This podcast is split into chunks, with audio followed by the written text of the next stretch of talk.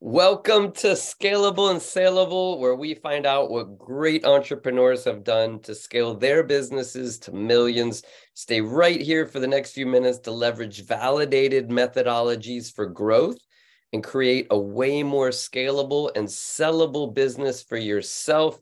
Let's get started. Thank you so much for being here. Would you mind telling our audience a little bit about who you are and what your business is? Certainly, Jeff. Uh, thank you for uh, having me on your uh, series. Um, my name is Chris Moreno. I'm the CEO and founder of Go Capital. Uh, this, uh, the company was uh, formed in 2013. This, after I had worked as, as, an analyst on Wall Street for a few years, including firms such as BlackRock, largest asset management firm in the world. This, prior to that, I went to Cornell, uh, studied economics, also have an MBA. Uh, but that said, uh, Go Capital, uh, this, we have two offices, and essentially what uh, we provide is alternative lending uh, to business owners, consumers, and real estate investors. And, and for entrepreneurs watching this that, that they don't know, what does that mean, alternative lending? Yes, that's a good question. Uh, so, as many as business owners, uh, investors, as are unaware, as or simply as don't have access or the information uh, to other sources of financing, as uh, as relative to conventional, uh, for example, banks, credit unions, etc. Uh, private lenders would be, uh, for example, uh, fintech companies, uh, private uh, investors that are non, uh, essentially non-bank lenders. the benefit is that clients that typically would not qualify for a bank, whether it's due to time in business, credit score, industry type, uh, or it may just be a matter of uh, uh, speed as uh, and not wanting to uh, deal with the excessive documentation that a bank requires. so that so that is what alternative lending offers. Right. And it's available for uh, equipment financing, unsecured uh, lines of credits, uh, bridge loans for real estate, and uh, a variety of other uh, loan programs. Yeah, uh, and, and, I know that the John F. Kennedy quote was the best time to fix a leaky roof is when it's sunny outside. But entrepreneurs are busy, the busiest people on the planet, and a lot of times they've put a lot of money into future, you know, growth initiatives, and sometimes it gets down to that wire where they're like, "Oh crap, it doesn't look good. We have no money you know there's there's struggling for air um mm-hmm. and, and maybe they're you know they've they've used up their credit cards and they're you know in a in a bad place. Is there is there you know are these alternative solutions something that that entrepreneur in that scenario might have something for them? Uh, yes uh, one of the reasons that uh, many clients and uh, brokers or referral agents uh, choose to work with Go Capital is precisely because uh, we uh, take a more consultative approach in terms of uh, how we offer our services. It's because we understand it's not always one size fits all. It's, it's, essentially one of three factors that will take into consideration either cash flow, whether it's uh, through the business or personal income, uh, credit score, uh, also uh, it's uh, personal or uh, an established business, say with Dun and Bradstreet. What, what's a sorry to interrupt? What what's a general range so so the the entrepreneurs watching this have an idea of about where their credit score should be or higher? Sure. So as well, Oz because we do have as many options. as, and uh, if there are mitigating factors, Oz credit score may not be an issue, but Oz, let's say if uh, an entrepreneur that has a business that's generating generated uh, uh, stable income, uh, say at least 30,000. Uh, it's, it's relatively stable. The credit score is uh, it's even below 500 uh, is based on the cash flow alone, they would be able to obtain financing, albeit uh, would be uh, comparable to bank rates, but it would uh, help them uh, to begin to establish business credit.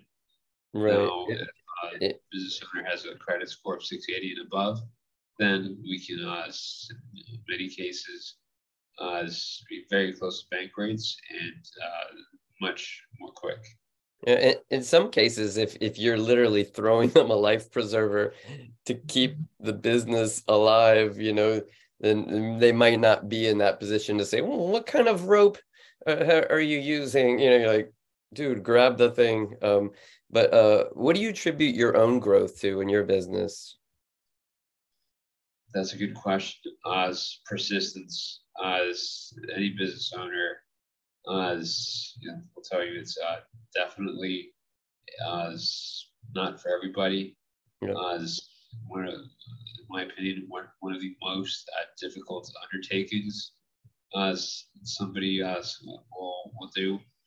Uh, and as cliche as it sounds, uh, it's uh, all comes down to passion, uh, persistence, and uh, discipline as there are always going to be ups and downs, as but uh, just have to uh, continue. Uh, statistically, most businesses uh, fail within a year or two. Uh, but uh, whether it's uh, diff, uh, differentiating factor, such as uh, just good customer service, uh, this offering, uh, we adapt to market changes, for example, inflation. Uh, as, during COVID, we offered uh, different loan programs, uh, but uh, persistence and being resourceful.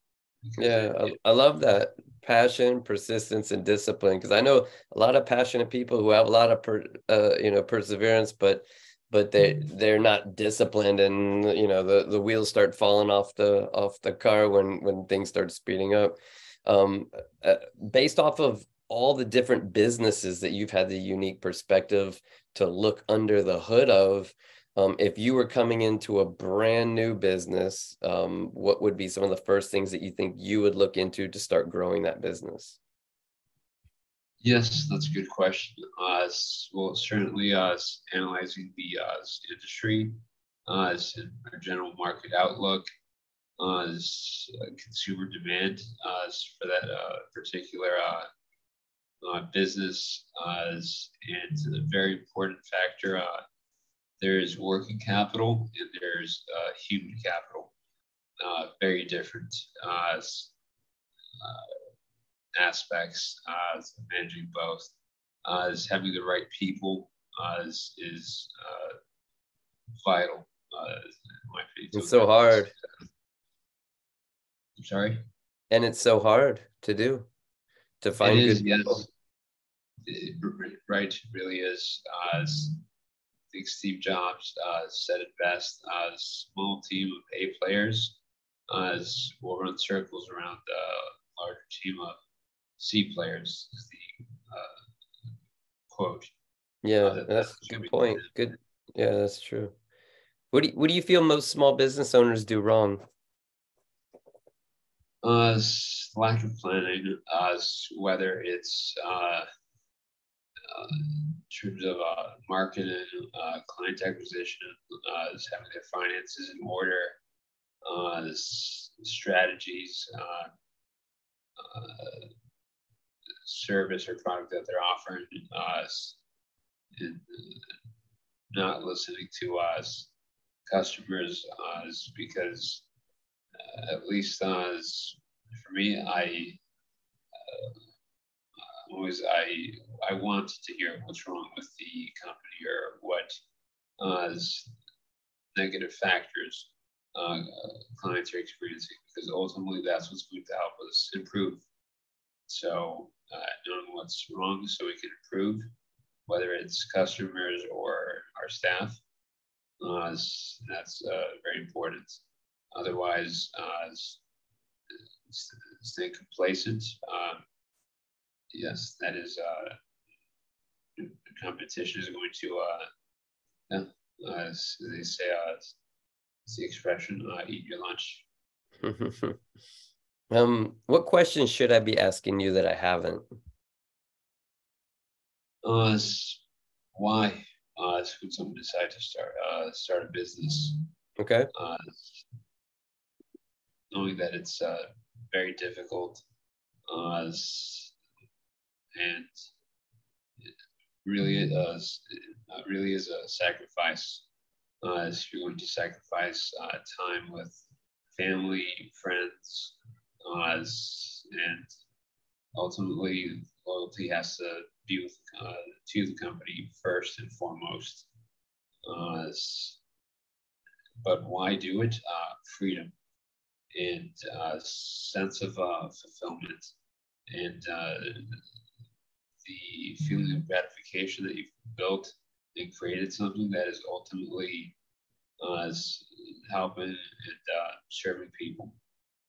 Yeah, and and so many people start a business in pursuit of more freedom and then what they find out is uh, they've got less freedom than they've ever had because now they're responding to things putting out fires working insane hours as michael gerber says they now they're working for a lunatic. Um, and uh, and a lot of times i, I know because i've seen that they they have less freedom so it's a good reminder for people that what the hell did you do this for in the first place? If you build a business where you where you don't have the freedom that you built it you're building it and working so hard for then something needs to change. Um, any parting words of advice or wisdom for the entrepreneurs watching in the trenches? Yes uh, so to add to your comments which is a very very valid point uh, there's a big difference uh, between working as in the business uh, versus working uh, on the business. Uh, difference would be as essentially as if the business cannot operate without uh, you, as you what you created is essentially a, a job for yourself. Uh, so in order for a business to scale, uh, grow, for example, as our headquarters is in Miami, Florida. We have about 50 employees. And right now, live in Bangkok, Thailand, the other side of the world. As, as opening a branch, uh, it's our fourth office now, we're moving to a fifth one. But as the Miami office operates uh, as, uh, without my presence, as like a well-oiled machine. As, mm-hmm. But that is because of uh, having systems in place as technology, as whether it's accounting, as you know, CRMs uh, to track uh, sales, uh, performance, as systems that can be replicated. Otherwise, it's, it's just creating a job for yourself. Yeah, man. Awesome. Very well said.